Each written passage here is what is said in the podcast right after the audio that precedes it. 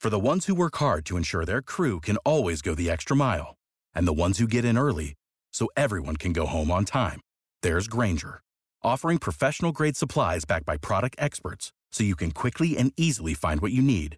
Plus, you can count on access to a committed team ready to go the extra mile for you. Call, click Grainger.com, or just stop by. Grainger, for the ones who get it done.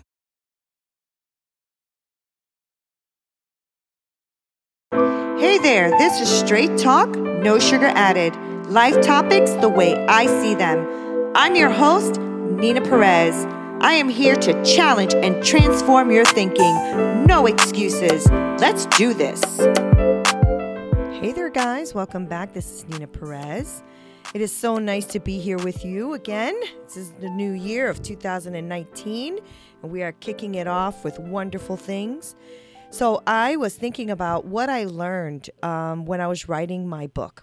So I know a lot of you have heard me say this before, but those of you who are new to my podcast, my book is Hit Me With Your Best Shot, How I Overcame a Hard-Hitting Life.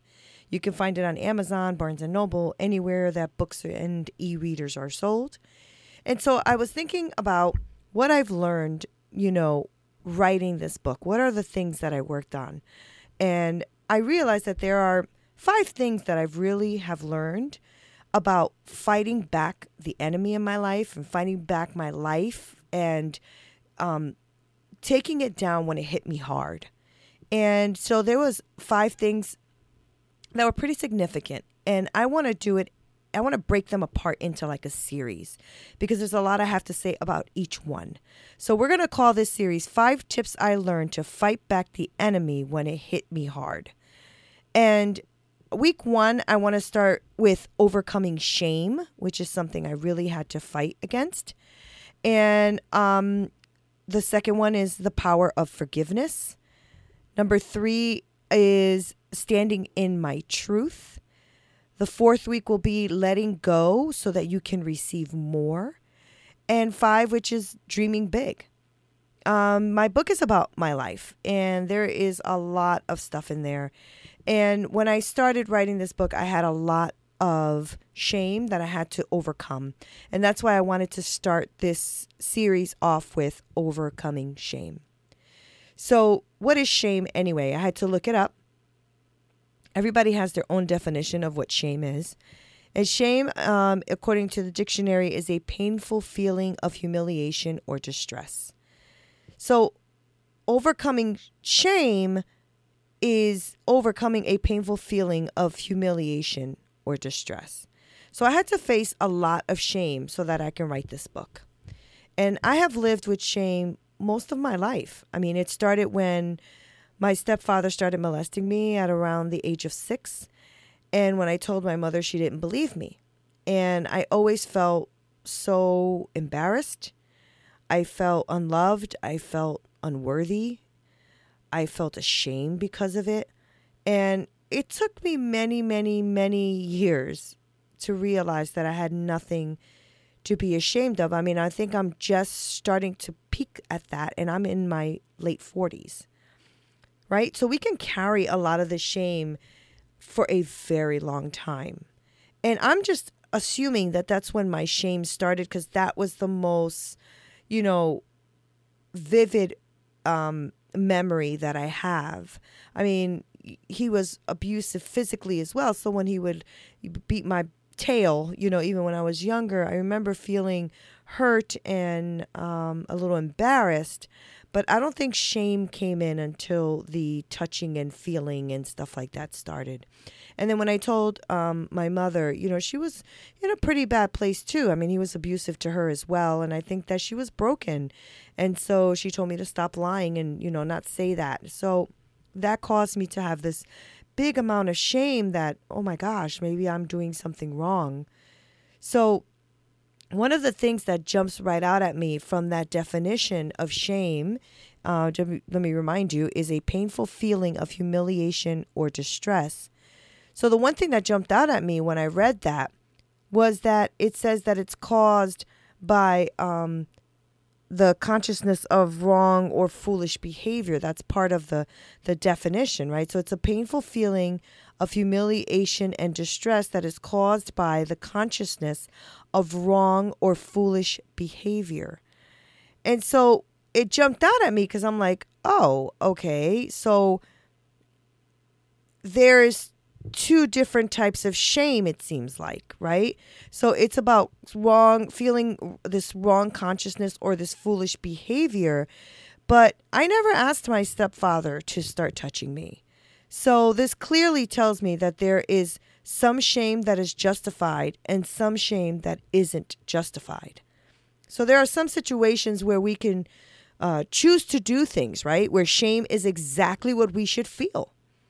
And there are some situations where we shouldn't feel shame, especially when someone has done something to us that you know you had no way of controlling. I had no way of controlling this adult from touching me as a child. I fought him off as much as I could, but he was really strong and he was the adult. I was not.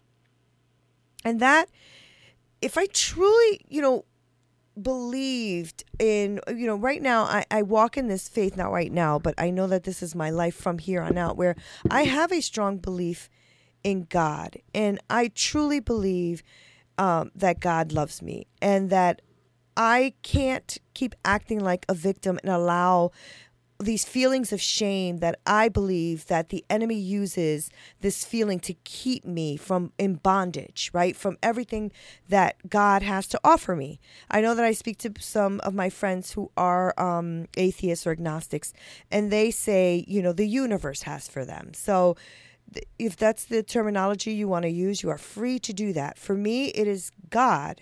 And so I truly believe that God loves me. So I believe that I cannot keep walking around with this shame. I can't keep walking around feeling like a victim of what he did to me. Because if I do, I feel like that closes the door for all the beauty and things that God has to offer me, that he wants for me. So now, like I said, you may not believe in God. Once in a lifetime, I wasn't a true believer either. I will share with you that it is through God's love, though, and his sacrifice for me that I have learned to not be ashamed. I definitely walked in my lifetime not being a believer and definitely doubting. And I even got into Santeria, which a lot of you know, which is like praying to African saints and rituals and tarot card readings and spiritist and all that kind of stuff. I got into all of that for years. And it wasn't until I found God's love. And then I found out what he did for me, dying on the cross for me and dying because he loved me. That's when I learned that, why am I still carrying this shame? And let me tell you, it wasn't easy. I still had shame for many years. I've been walking with God now, I think about 18 years. And it wasn't until the last couple of years that I've started to really overcome this. So before I started in my walk, I went to therapists, I went to counselors, I went to my tarot card readings, I went to people who were psychics, I went to speak to spiritualists, people who speak to spirits, etc., to help me deal with a lot of this inner turmoil I was having, because I was having a lot of inner turmoil. I didn't like myself. I had anger issues. I had, every time somebody looked at me, I was trying to cover myself up. I didn't want anybody to look at me or see me, and although some of these therapists and counselors and these tarot card readers and all that kind of stuff, they, I think that they tried, I personally didn't get freedom from this at all until I met Jesus. That's when I got the freedom that I have. When I started to read his word, when I realized how much he loves me and how much he wants for me and how he has plans for me, it just flipped the way I was thinking, and it helped me to overcome a lot of the battles that are within me. Some of these battles I had, which I talked to so many people who go through this, feeling angry and betrayed, having, negative thinking, this self-sabotaging behavior that I believe this year have overcome. I mean, this self-sabotaging behavior is really ridiculous. I say, okay, this is what I'm going to do. And I get about a month in and then I'm like, I don't feel like doing that because, you know, I don't want to. And then I would like really mess up a long progress that I've gone through to become a better person. And it was like this self-sabotaging, almost like I didn't feel I was worth it. So I had to self-sabotage. And so this negative thinking about, well, you know, everything happens for a reason, I guess, and bad things happen, and this is my life, you know, I'm broke, and I just went through all of this really bad behavior. I'm super short-tempered, like, you know, I just like flip, you got me mad, oop, I'm going in, you know, I have a potty mouth, which I, believe me, I am still trying to get rid of, and I'm not doing very well sometimes, especially if you piss me off, right? So, I mean, I used to gossip, like, oh, she say, oh, she said that, oh my God. Well, let me tell you, I used to do that nastiness. I don't gossip anymore, but I used to. And this is just to name a few things of the turmoil I had inside of me. Now you're thinking, well, what is gossiping and short-tempered and negative thinking and self-sabotaging behavior and feeling angry have to do with? Save big on brunch for mom, all in the Kroger app. Get 16-ounce packs of flavorful Angus 90% lean ground sirloin for $4.99 each with a digital coupon. Then buy two, get two free on 12 packs of delicious Coca-Cola, Pepsi, or 7-Up, all with your card. Shop these deals at your local Kroger today, or tap the screen now to download the Kroger app to save big today. Kroger, fresh for everyone. Prices and product availability subject to change. Restrictions apply. See site for details. You know, feeling ashamed. But you know what? I honestly believe that was the root of it. Because when my mom didn't believe me, I got angry. I was pissed. I felt betrayed. I had negative thinking. Well, if she doesn't believe me, who will?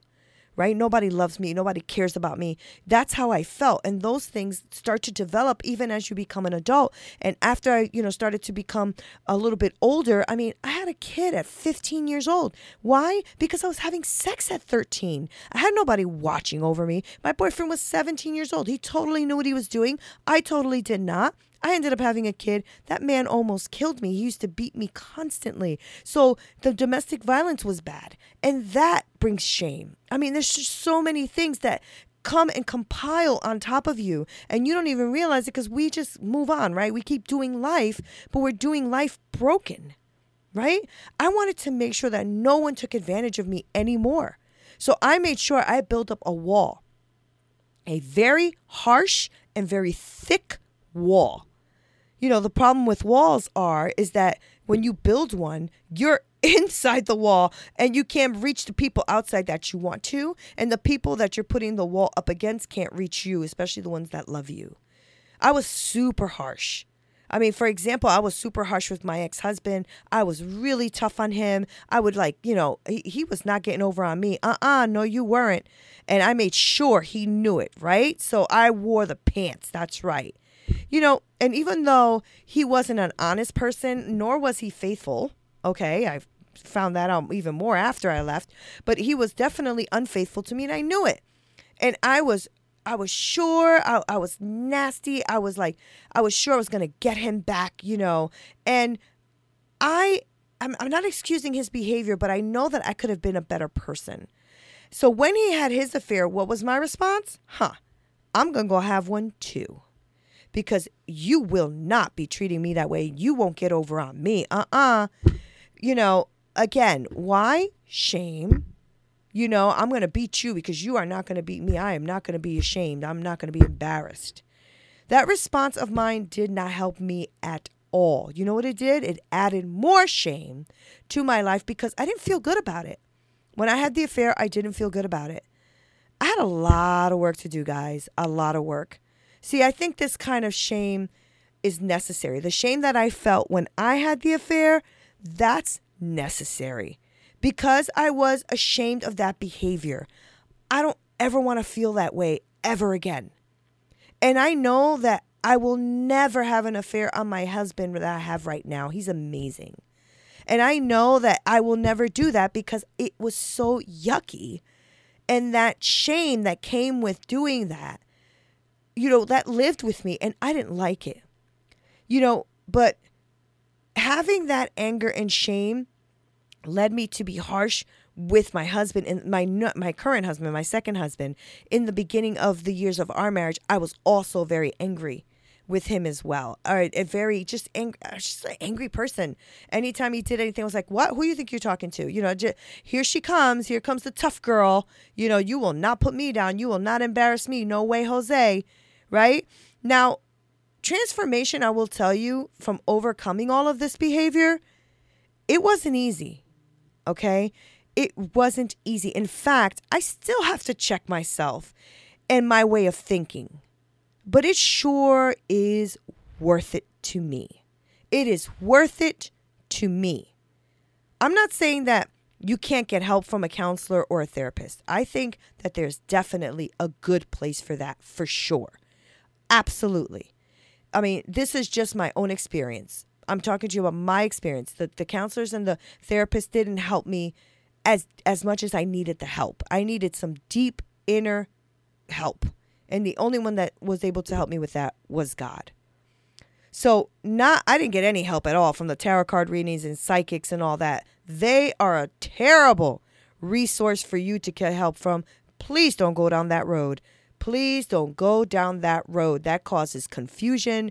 It causes turmoil. It causes you to question everything. It causes you to not know what's the truth and what's a lie. And if they pull out a little truth, or they could read you really well, and here you are following this. It's just BS. Okay, so stay away from that.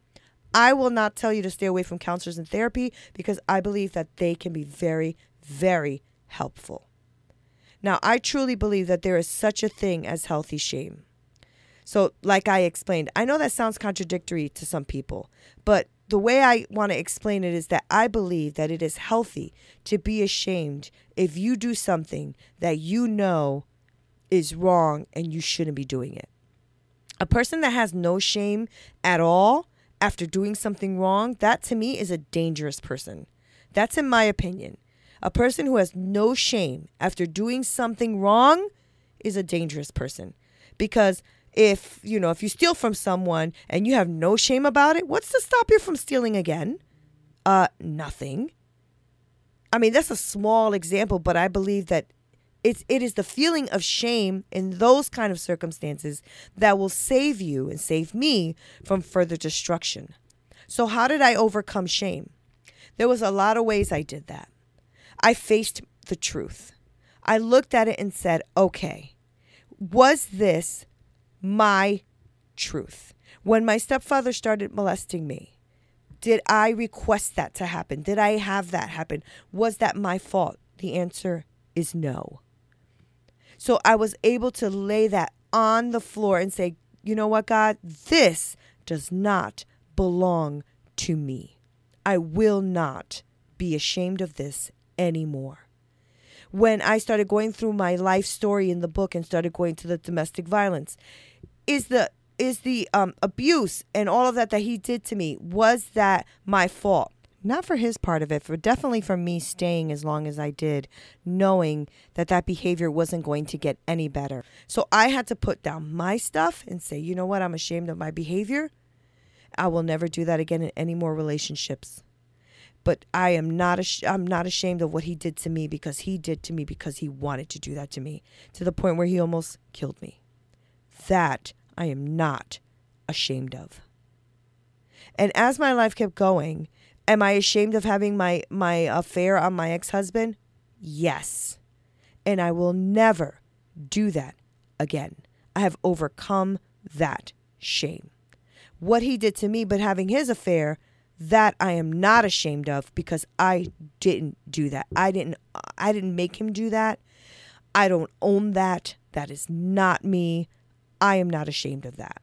So what I've discovered in this and overcoming shame for me really comes down to facing that demon, facing all of those truth and lies, and kind of pulling them apart, if you will, and saying, these are the truths, these are the lies, and which ones should I be ashamed of and which ones should I not be? And the ones I was ashamed of, and I say was because I don't carry shame with me. Now, shame does want to be your friend and be in your back pocket. So every time somebody says something that triggers something in you, you can go, oh, wait, let me pull out shame because that's what I feel right now. I'm not having that. I will tell you, I mean, my life story is out there. I can't even deny it, right? Everything is out there. My whole life story is out there. And it is a pretty hard read in that it's a very emotional and a lot of roller coasters and a lot of things have happened to me. But I am not ashamed of it. Why? Because I've overcome it. I've overcome it personally through prayer, to speaking my truth, standing in my truth, living in forgiveness for people and for myself, letting go of things so that I can receive more, and just like really putting myself out there and like saying, this is who I am, dude. This is who I am. You can't shame me because it's out there. I put it out there, right? So overcoming shame is standing in that truth. Being who you are, knowing that you don't have to own other people's crap. Just because they did something to you does not mean that it is your fault. And it definitely doesn't mean that it is your shame to carry. Let them be ashamed of that. That is not yours. Now, I want you to also be healthy and have a healthy shame. When you're doing something that you know is wrong, you should feel shame about that, and you should change that behavior immediately so that you can open up access to the beautiful things in life. That, my friends, is week one of this series, Overcoming Shame. And that's how I overcome it. I want to know your feedback. I want to know what you think. I want to know if this is helpful to you. And next week when I come on, we will talk about the power of forgiveness because, man, it is powerful. It will transform your life. It will change your thinking seriously. And I'm sorry that my voice sounds the way it does. I am in a couple of days into my bronchitis, but I wanted to make sure that this was out for Friday because I know that a lot of you listen and you want to hear what I have to say. And I'm grateful to you more than you will ever know. So thank you so much for listening. This is Nina Perez at Straight Talk, No Sugar Added.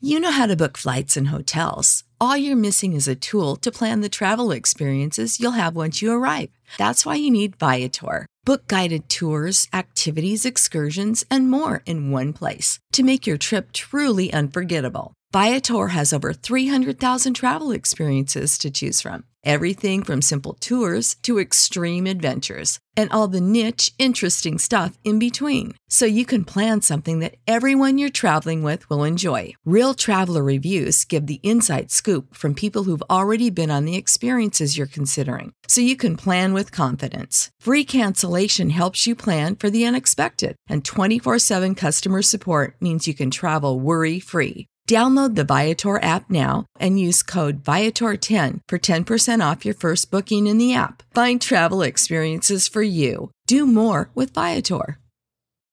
Without the ones like you, who work tirelessly to keep things running, everything would suddenly stop. Hospitals, factories, schools, and power plants, they all depend on you. No matter the weather, emergency, or time of day, you're the ones who get it done. At Grainger, we're here for you. With professional-grade industrial supplies, count on real-time product availability and fast delivery. Call, click Grainger.com, or just stop by. Grainger, for the ones who get it done.